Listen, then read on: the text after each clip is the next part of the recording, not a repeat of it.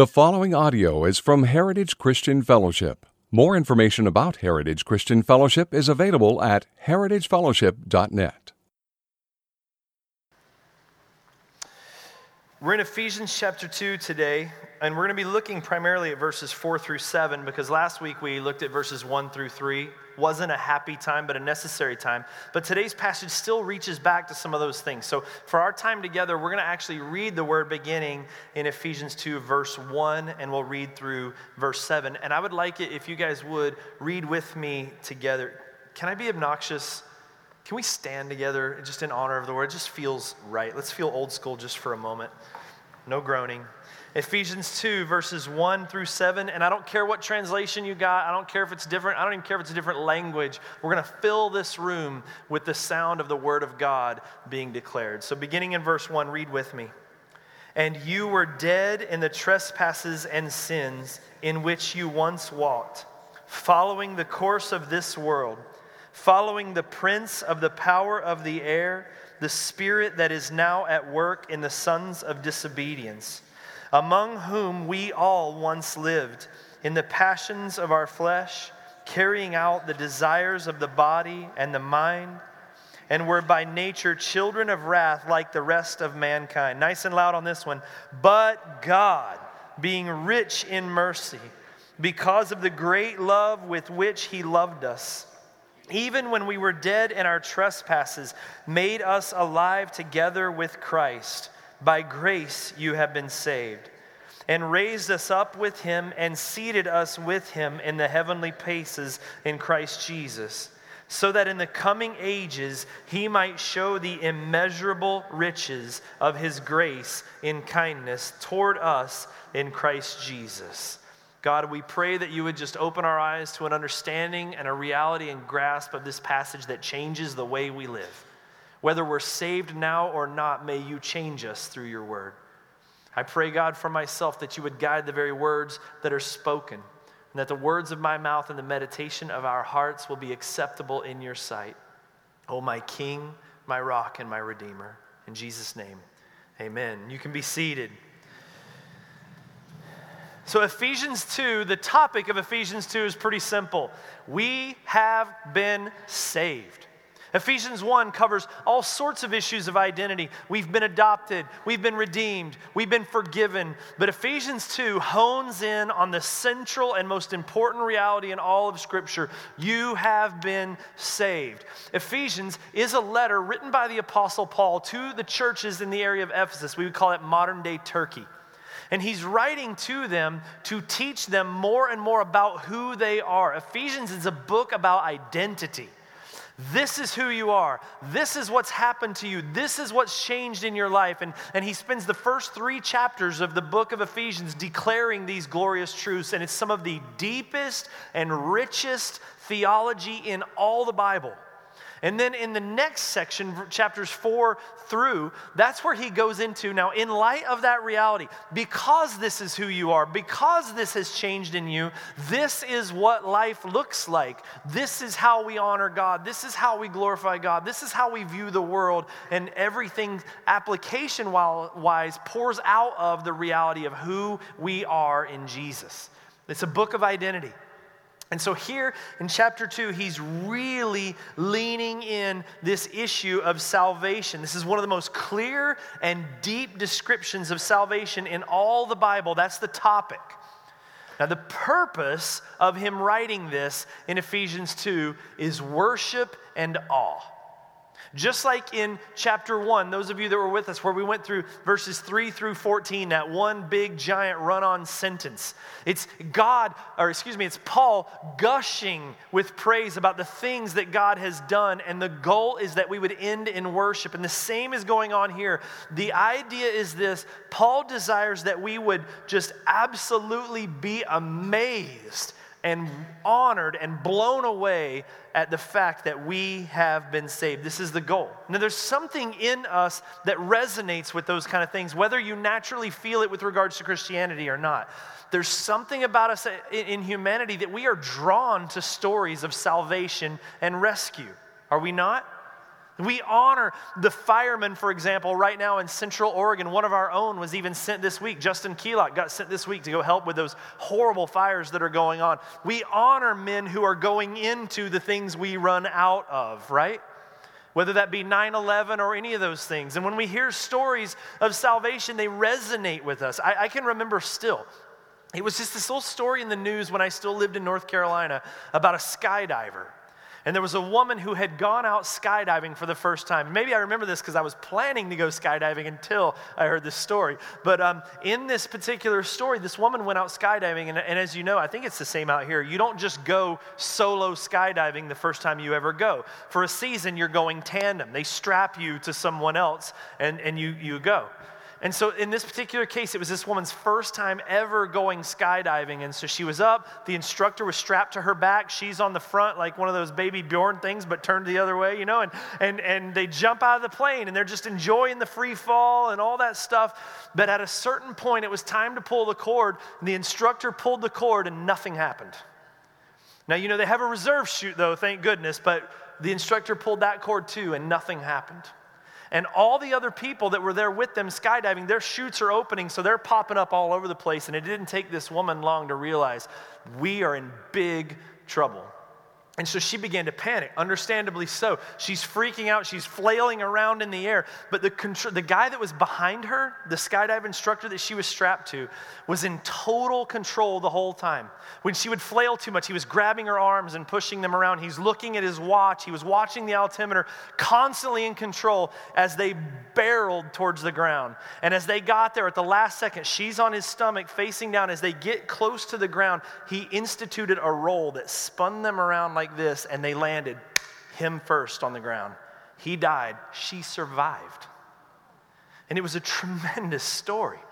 I mean, thinking through the intentionality that's going on as he makes that fateful decision, the control that he was in, watching her panic, and yet to do such a thing that her life would be, she was messed up for sure, don't get me wrong, but she lived, she survived, and this man gave his life, went first on her behalf. We hear those stories and we're moved, are we not? There was another famous story in Missouri along the Mississippi River. True story. Two boys that were walking along the banks and playing there near one of the levees because the area had been recently ravaged by floods.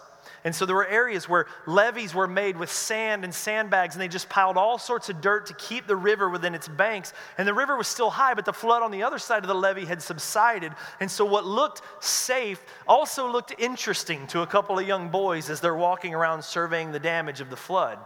But unfortunately, they ended up in, and this is a real thing, they ended up in quicksand as a result of all the stuff that was happening. And they were screaming, and people called, called for, for uh, rescue teams to come and get them. And, and when the fire department and the ambulances or whoever it was came to rescue, and they only saw one boy sticking out of the sand about like this. And they're asking him, Where's your brother? Where's your brother? And his response, famous response, was, I'm standing on his shoulders. The older brother had intentionally put his younger brother on his shoulders so that he would survive though he was dying. Now, look, there's something in our soul, in our nature, that when we hear a story of rescue like that, we are drawn to. Why do you think that is? Maybe there's something innate in us that, that absolutely appreciates salvation because maybe whether we know it for sure or want to admit it or realize it, we need it ourselves. Amen? Well, this is what Paul does here. The idea is you have been saved. And the goal is that it would result in worship. And so if you did if you were here last week and you didn't like last week's message, it's important because the, the first question that should come is saved from what? Saved from what? What are you talking about, Paul? You're going on, we've been saved, we've been saved. Saved from what? And this is what Paul deals with in verses 1 through 3 of this particular chapter. You can never forget what you've been saved from. We have to have sermons like last week and study texts like last week from time to time because it is really important that we do not forget what we've been saved from. In fact, Scripture commands us to remember what we've been saved from. In the very text we're in, fast forward to verse 12 of chapter 2, look what it says. Remember that you were at that time separated from Christ, alienated from the commonwealth of Israel, strangers to the covenants of promise, having no hope and without God in the world. Paul says, Remember this. Don't forget this. And though it's uncomfortable to talk about hell, though it's uncomfortable to talk about sin, it's an absolute necessity in the church. It's not something I enjoy doing. I've told you guys last week, I'd rather tell jokes and talk about happy things, and we got happy things today for sure. But it is a job requirement, it is a necessity that we cannot take the reality of hell or the reality of our sin out of the equation. If we do, we lose everything. Look, market research today actually tells us a lot about the church. Market research goes around all over the place and has done studies and surveys to find out what is it, if churches are declining, as some say that they are are. What is it that's driving people away from the church? Why isn't it like it used to be when people would just sort of wander into churches? Now they're not? What's the difference? And so people have done literal research on this and tested them. And the number one reason that people tell these researchers that they don't like going to church and don't want anything to do with church is because, and I quote, they're always telling us what's wrong with us. That's the number one reason that people don't come to church anymore. They're always telling us what's wrong with us. We go in there and they say, We're messing this up, we're doing this wrong, we can't do this, it's wrong, bad, bad, bad. And that's, that's the number one reason that people don't like going to church. Now, can you go too far in abusive manner with that? Absolutely, and people do it all the time. But in reality, that teaching and those sorts of teachings regarding sin are diminishing in churches everywhere because of research like that. And so there are people, there's church growth people that will tell you. In fact, the Wall Street Journal actually did a story some years ago where it was analyzing and looking at some big mega churches that had sort of popped up unexpectedly in different cities. They were trying to figure out what is it that makes this church so popular? What is it that these people are coming into? And the common thread they found in so many of these mega churches was that the concept of sin had been completely airbrushed out of the equation. So instead of sin, they would talk about words like hurt they would talk about things like recovery, but not redemption and sin. Why? Because no one wants to hear about that. And look, don't look down your nose too much, those of you who've been in the church for a long time thinking that's shame on them. We all have that in us to some degree or another. I mean, I mean, how many of us, and this is me, do not want to go to the doctor? You ever had something that you're like, this hurts and I don't know what it is and it doesn't seem to be going away? But you just don't want to go to the doctor because in your mind, what are you thinking? Maybe if I just, maybe it'll just go away. I mean, I, have had, I've been running for a while now, and I've had this recurring hip injury that's just not getting better. And this week, finally, after months of this, I called the doctor and scheduled something because I just, it's just killing me. I can't do this anymore. But for a long time, I just ignored it. It'll just get better. It'll go away. Why? Not because I'm lazy and don't want to go to the doctor, it's because the last thing in the world I want to do is find out I have to have surgery. Last thing in the world I want to do is have him tell me I can't run anymore, I can't fish anymore, I can't do all these active things that I like to do. And so rather than going and deal with it, I find myself just going, I don't want to know. I'd just rather not know. There's something in us a lot of times that we just don't want to know the bad news. If we could just ignore it, then we'll stay away. And so this is happening even in the church. But think about it what does the doctor exist for? His whole responsibility is to diagnose, report the bad news so that he can fix it. Imagine if the doctor's never told you what was wrong with you.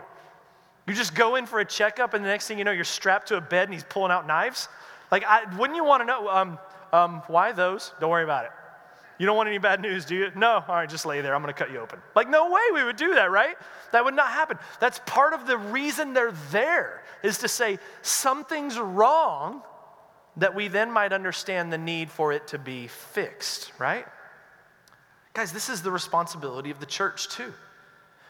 Now, not condemning you bunch of and that kind of thing that we've seen before, but, but people need to know the current condition they're in so that they understand even the reality, the necessity of a Savior. But beyond even that, we, even though we've been saved, must be reminded about what we've been saved from because if we don't, we'll never love and cherish Jesus the way that we're intended to.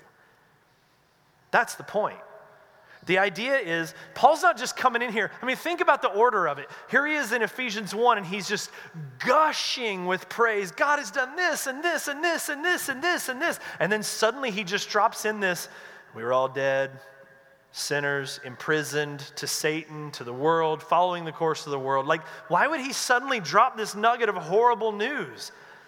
The idea is this believers in Jesus love Jesus, cherish Jesus. Now, now think about it. It's not enough. The scriptures tell us that we just simply believe. James says, Look, Satan, the demons believe, even shudder at his name. They have an understanding of Jesus' power, they have an understanding of who he is. Do they believe in him? Of course they do. They see him, they know he's alive. They do not respect, love, or follow him. And what Christians are people that have been saved by Jesus. They've been confronted by the grace and mercy of our Lord, and Christians love Jesus. And so Paul wants to show us what we've been saved from that we might love him. And look at some just random scriptures here that we've put together. If you'll put the slide up. Romans 8 says this, and we know that for those who what? Love God, all things work together for good for those who are called according to his purpose. Now the word love in there is not just some mushy like, oh God. But, but it means cherish it means you understand the value of that thing. You appreciate that thing. You hold it dear. So, in other words, use that. And we know that for those who cherish God, all things work together for good. Look at 1 Corinthians 2. But as it is written, what no eye has seen, nor ear heard, nor the heart of man imagined, what God has prepared for those who love him. Same thing, cherish, hold him dear. There's more. 2 Timothy 4 8, henceforth there is laid up for me the crown of righteousness, which the Lord, the righteous judge, will award me on that day. And not only me, but also to all who have loved his appearing. 1 Corinthians 16, if anyone has no love for the Lord, let him be accursed. And Ephesians 6 4, which we should get to in about two years. Grace be with all who love our Lord Jesus with love uncorruptible. So, this is what Paul's doing. He's setting before us a backdrop of doom and gloom that is reality so that we might more than ever cherish and understand the grace of the salvation of God for his people. So we need to not be afraid about the reality of things like wrath and doom and judgment because they just make the gospel shine all the more brighter. What we should be afraid of and what we should avoid and what we should point our fingers at is those who preach the doom and gloom of sin without the love and grace of the gospel. Because that's the whole point. If you're trying to preach the gospel without love, you've missed it all. Amen? And so, this is what Paul is doing. He desires to fan the flames of our love for Jesus by showing us and reminding us what we've been saved from. So, that's what Ephesians 2 1 through 3 is. It's a reminder of how bad our, we are off with Christ. And, and look at them quickly just so we can see, because it's going to tie into what he says in the next three verses. Verse 1 says, We need a Savior because we are corrupt in sin. You were dead in the trespasses and sins. We were dead in sin. And so, we need a Savior. Number two, we need a Savior because of our captivity to Satan. Look in verse 2. Sins in which you once walked, following the course of this world, following the prince of the power of the air, the spirit now at work in the sons of disobedience. We need salvation because we have been in, we've been captured, if you will, and we're being led by literally Satan. And then number three, we need a Savior because we are condemned to hell children of wrath. Verse 3 Among whom we all once lived in the passions of our flesh, carrying out the desires of the body and mind, and we were by nature children of wrath like the rest of mankind. We were dead in sin, captured by Satan, and destined for wrath in God. Let me, let me challenge you here. You think of whatever situation you might be in. If, if you're one of those that you're in a situation of just doom and gloom, you're up against it financially. You have health challenges, relationship challenges, whatever it is might be going on. Or think back to situations that you maybe have, maybe you've been delivered from them, but, but you can remember times in your life where you're thinking, how will I ever get out of this? When will this storm ever be gone? Listen, the worst that you can ever possibly imagine, the, the most horrible situation you can possibly imagine yourself being in pales in comparison to the reality of the danger and devastation we are in apart from Jesus Christ. It doesn't even come close. The biggest problem by miles that every human being on earth has is they are destined for hell, imprisoned and dead in sin, and being led by Satan. It is a massive, massive problem. And so, what Paul's doing here, he's pointing these realities out. And let me remind you again, like last week, he's not doing this to beat you up and make you feel bad. He said, I was even tempted last week as we were doing the message, to, as I was preparing the message, to just do verses one through three. No good news, like let them sit in it for a week. And then sort of come back with the good news the next week. But that wouldn't even accomplish the purpose of the text. And I, actually, someone even told me a story just this week um, about, uh, oh, who was it? Was it Billy Sunday? Moody, D.L. Moody.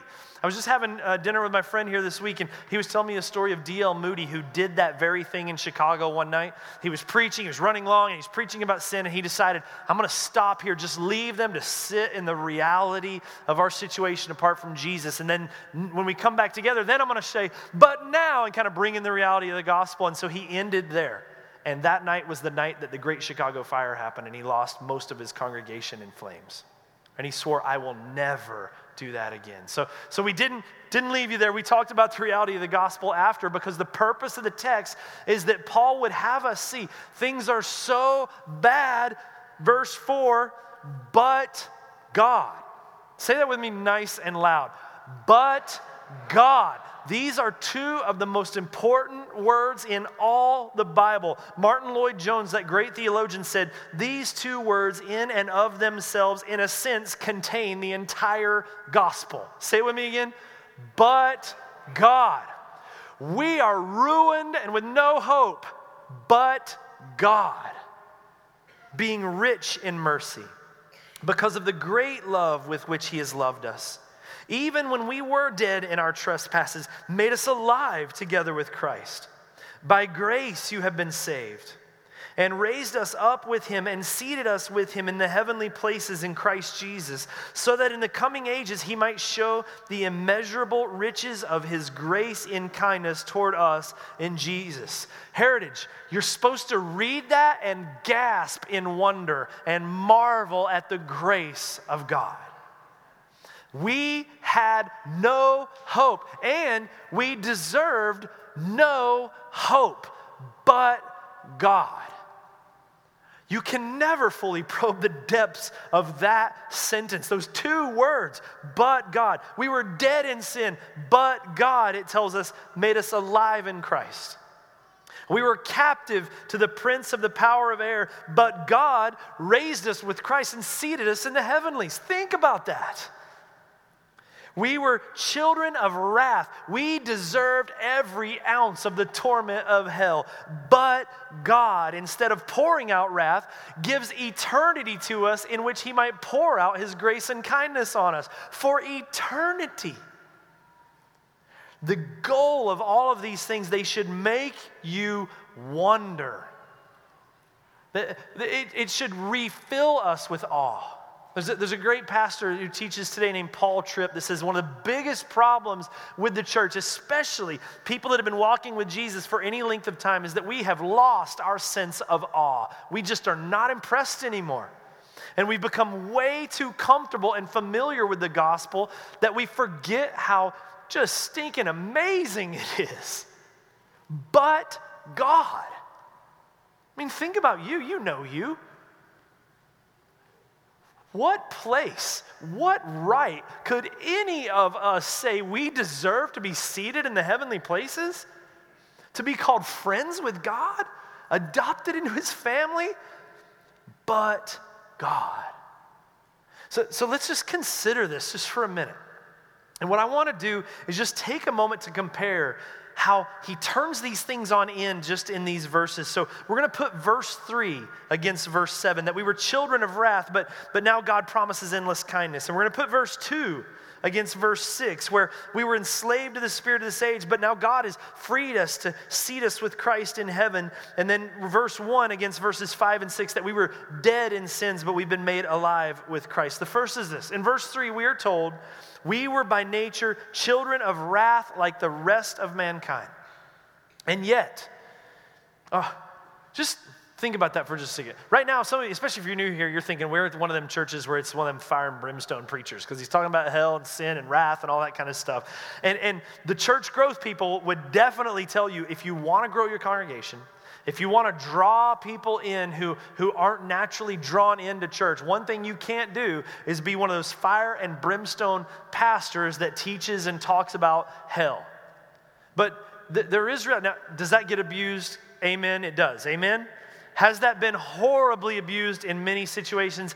Absolutely. The realities of hell have been used to abuse people, to bully people, to build man's position and power. So, absolutely, that's been abused. But who teaches us more about hell than Jesus actually did? That's just the reality. We, we don't have our understanding of hell and judgment and sin based on the teachings of fire and brimstone pastors. It comes from Jesus himself. Look at Matthew 5:30. I think we have a slide for this, right? Matthew 5:30. Jesus says, "If your right hand causes you to sin, cut it off and throw it away. For it is better that you lose one of your members than your whole body go into hell." That is a radical statement. If your right hand you cannot control and it's just sin, sin, sin, you would be better to chop it off and throw the thing in the garbage, singe it, and move on with your life without it than to miss out on the reality of hell. It's hard to imagine a more um, shocking way of saying, don't go to hell. This is Jesus' words. Look at Matthew 13. Jesus teaches that all evildoers uh, will be throw them into the fiery furnace in that place where there will be weeping and gnashing of teeth. Now, that's the same Jesus that church growth people would say, you need to just preach about how kind he was. So teach him about Swedish Jesus with the sash and the long flowing hair and how he hugged kids. That's all we teach about. But these are Christ's words. Or, or look at Matthew 8 12, Swedish Jesus, because white, that's all. He wasn't really white. You know that, right? It's for another time. Matthew 8 12, Jesus himself teaches that the sons of the kingdom will be thrown into the outer darkness. In that place, there will be weeping and gnashing of teeth. It's not warm and fuzzy, that's hot and burn. Don't go to hell. Or Hebrews 9 27, he says, It is appointed for man to die once, and after that comes judgment. Those that would say, Preach the love and grace of Jesus, don't talk about wrath and judgment. Jesus says, Judgment's coming. Hell is hot. It's going to burn. It's going to hurt. Don't go there. These are Jesus' own words. Jesus warned us that everyone who has sinned against God is destined for the reality of hell. But God, say it with me nice and loud again.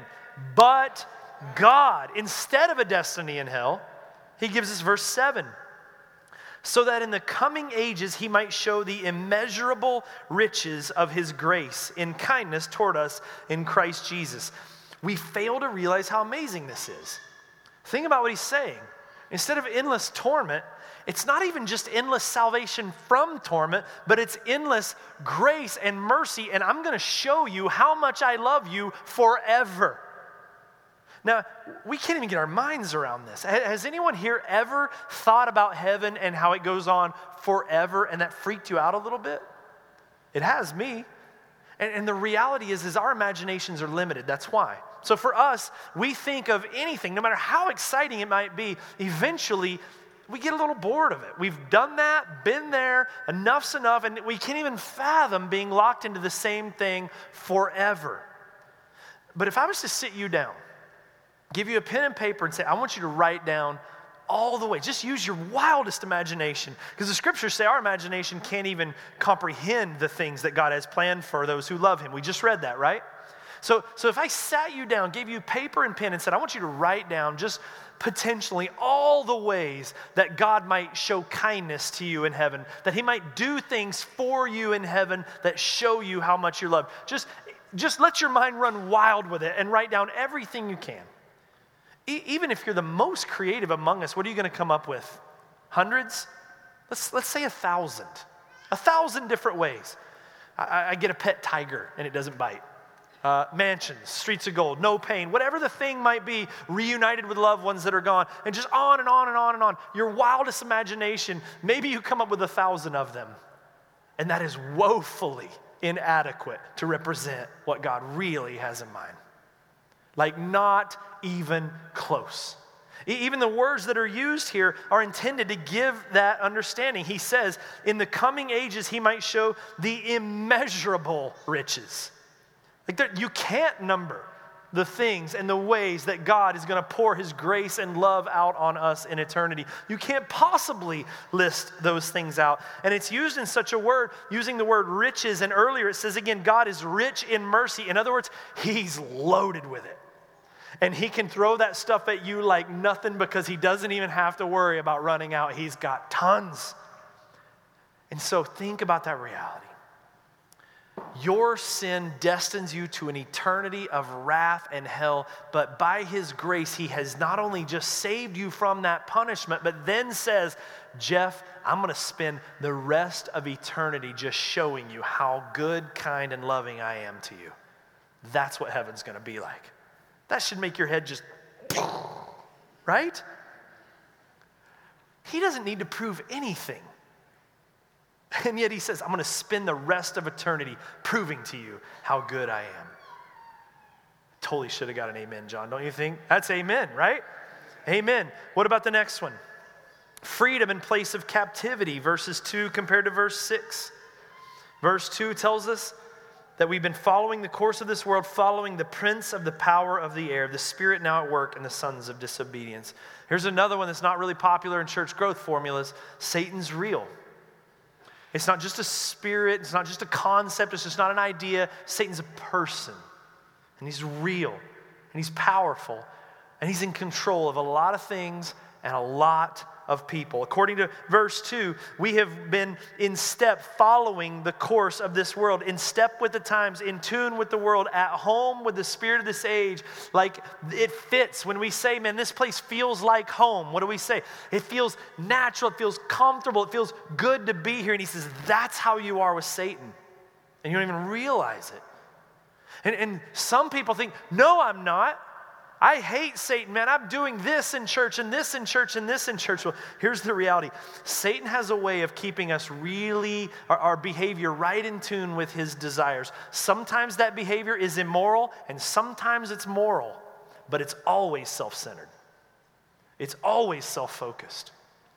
So, the sad reality is there are people walking in and out of churches all the time that are being absolutely lied to and manipulated by Satan. That just do good, write your check, go, check off all the things on the box, and you're fine. And they have no real understanding or relationship with Jesus or reality of the gospel. And they don't even know they need a Savior because they feel so pious and they feel so good and so holy.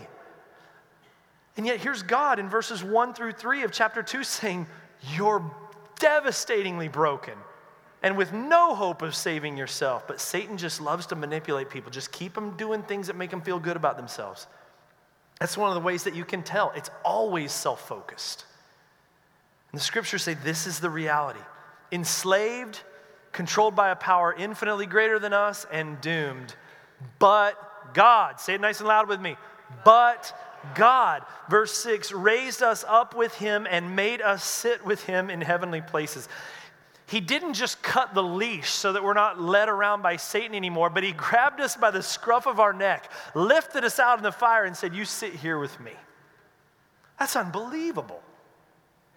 The, uh, the, again, the limits of our imagination regarding heaven, regarding the kindness and grace of God, prevent us from fully understanding how incredible it is that we are no longer imprisoned to Satan, that we have a place waiting for us in heaven with God, joint heirs with Jesus, brothers, if you will sons and daughters of God, adopted into the kingdom of God, ruling and reigning with Him forever, no longer being led around like a slave, in embarrassment and humiliation, but exalted and elevated to a position next to God?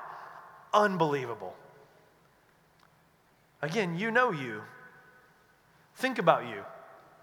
How many of you think, as you watch election stuff ramping up, I could never run for office because they dig up everything? Anyone ever thought that before? And yet God says, You're going to rule and reign with me. Unbelievable truth. And the fact that he's, it's, it's almost like he's saying, and listen, no more about being at home there. No more about feeling comfortable there. You set your affections on the heavenly places, they're infinitely more valuable. Oh, it's an incredible truth. And then the last one is this life in place of death. Verse 1 against verse 6. According to verse 1, we are dead in trespasses and sins, the corruption of sin so deep that we have no spiritual inclinations. Romans 3 says, None seek him, all have turned away. No one spiritually inclined to seek after God. All have gone astray. And again, some of us, astray looks like disgusting, filthy, immoral activity, but others, it's the whitewashed tomb of, of religious activity and self righteousness and self piousness. But in the scriptures, they're both equally damned. And the story of our salvation is like the story of Jesus' own friend Lazarus. You know the story of Lazarus? Jesus was away, finds out Lazarus is dying, literally takes his time on purpose to show up back where Lazarus is. And by the time he gets to the tomb, Lazarus has been dead for like four days and he's there and he sees what's going on around him. There's, there's the family who are dear friends of him, Mary and Martha, and they're coming to Jesus, Lord, if you had just been here, you could have saved him. And there's just this emotion pouring out. And then, if you know anything about the culture at that time, you know that, that in the Jewish culture, they would hire professional wailers and mourners, not wailers like harpoons whales, you know, but like wailers, like moaning, wailing, to come in and they would be around the family, sit in the house, sit around the tomb, and just mourn and weep as a way of showing honor and sadness for the person who had died and gone on.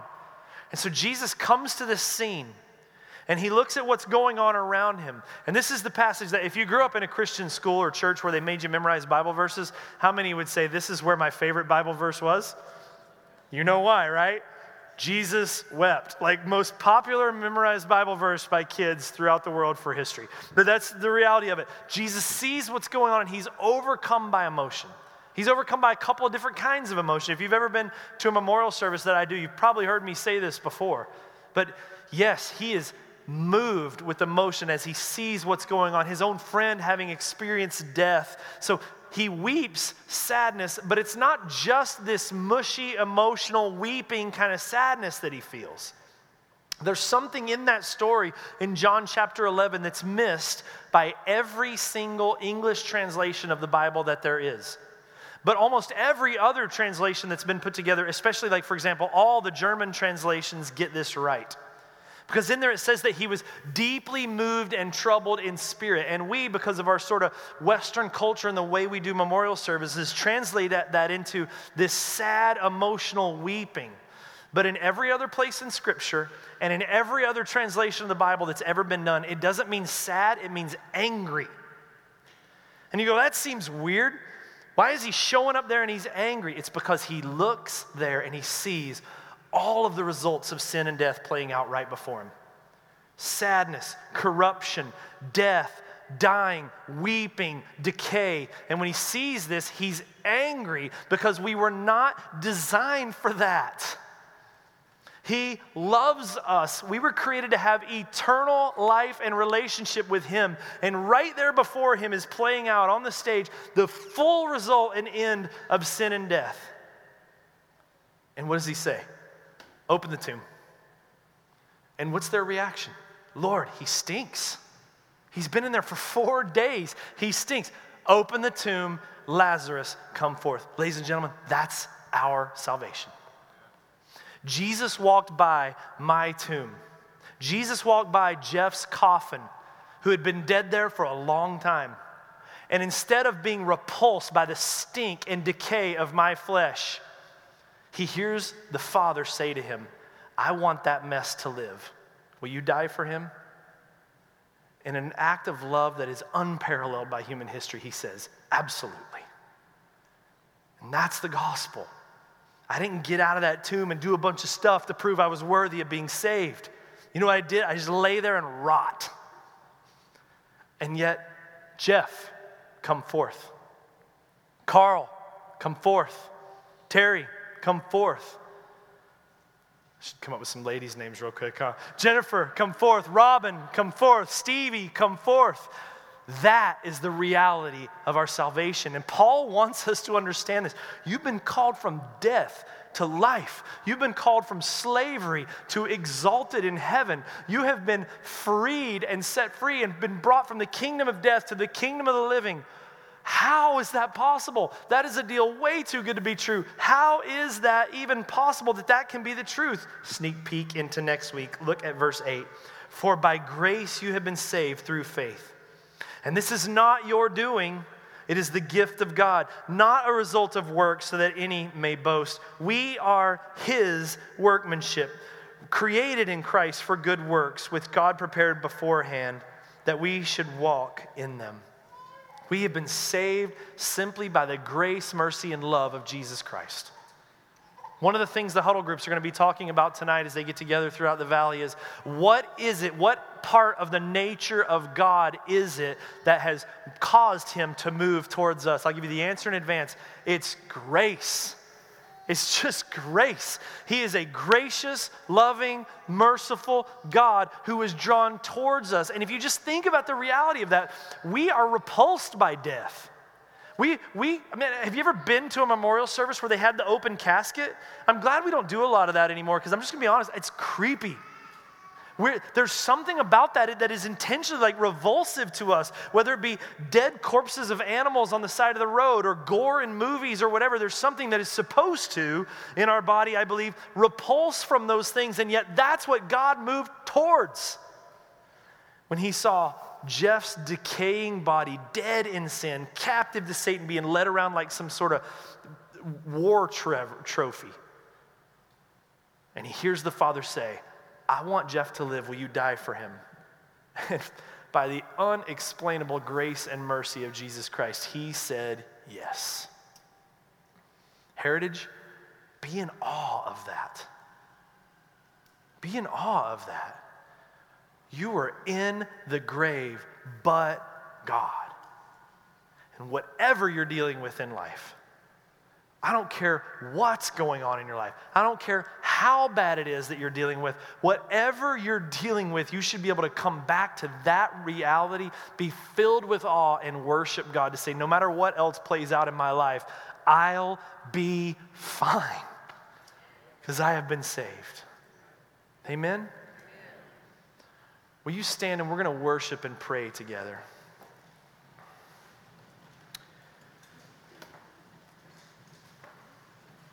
Man, we have so much to look at.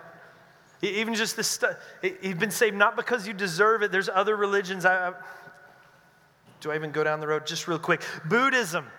Buddhism says you are saved by ceasing to desire the things in life.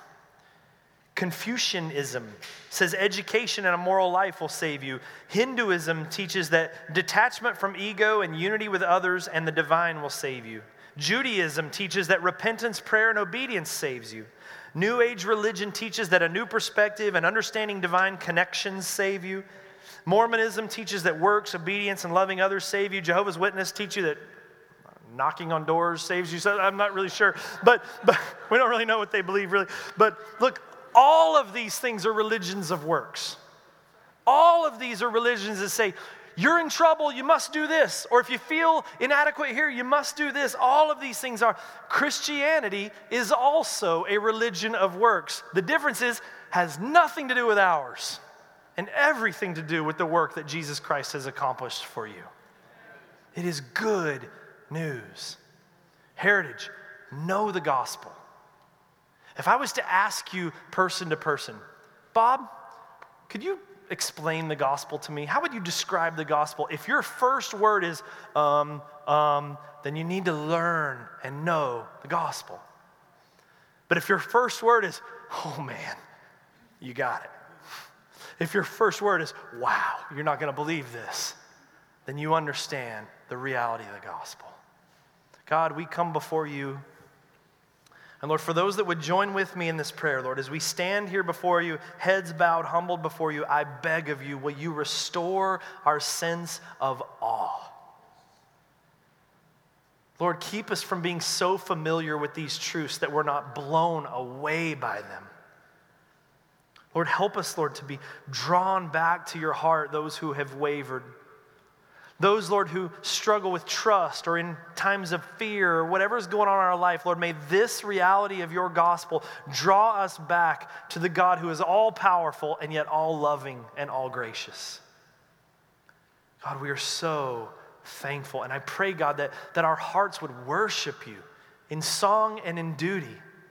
And I pray that, that we would just sing songs of worship with reckless abandon to the one who has saved us. And may we walk this life, Lord, in the reality of that gospel, Lord, worshiping you with our entire lives because of the reality of this salvation. God, just restore to us the feeling of our salvation, that, that first time, the reality, the understanding, and may we once again be in awe of you. Amazing grace, how sweet the sound that saved a wretch like me. I once was lost, but now I'm found. Was blind, but now I see. How many times have you sung that song without a tear in an eye or a shake in your throat? How familiar do we become with the realities of these things that we, we almost become numb to what really is going on? Do you realize what the words of that song say? They say that you were dead, that you were a mess, that you were a wretch, and that God looked at you and said, Choose you. Jesus looked at you and said, I'm dying for you, that God loves you. Oh, may God just recapture our hearts in such a way that we can't ever sing that song without getting a little moist in our eyes. That we wouldn't ever sing something like that just vainly out of repetition, but that we would literally chew on those words as we sing. Because it is a massive truth. And in the end, it's the only thing in the world that matters that we have been saved by God. Sing that again. Amazing grace how sweet the sound that saved a wretch like me. I once was lost, but now I'm found, was blind but now I. And the result of that is love for God. Sing, I love you, Lord, and I lift my voice to worship you, oh my soul. Rejoice. Take joy, my King, in what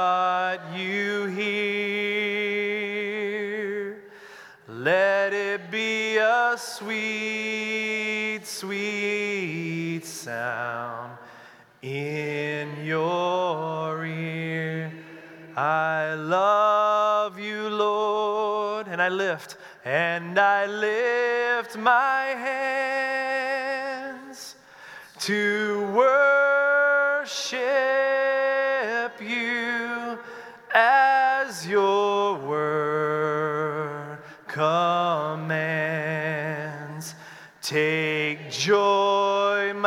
In what you see. Let it be a pleasing sight unto thee. Lord, we love you. We are so grateful and thankful for your grace and mercy. And Lord, I pray that we would walk out of here with that same glow that your servant Moses carried. Having spent time in your presence, being changed by your grace and mercy, Lord, may we carry hope to the rest of mankind who is so hopeless. Lord, may your gospel spread through us, and may we never cease to be amazed at your goodness. In Jesus' name. And all God's people said,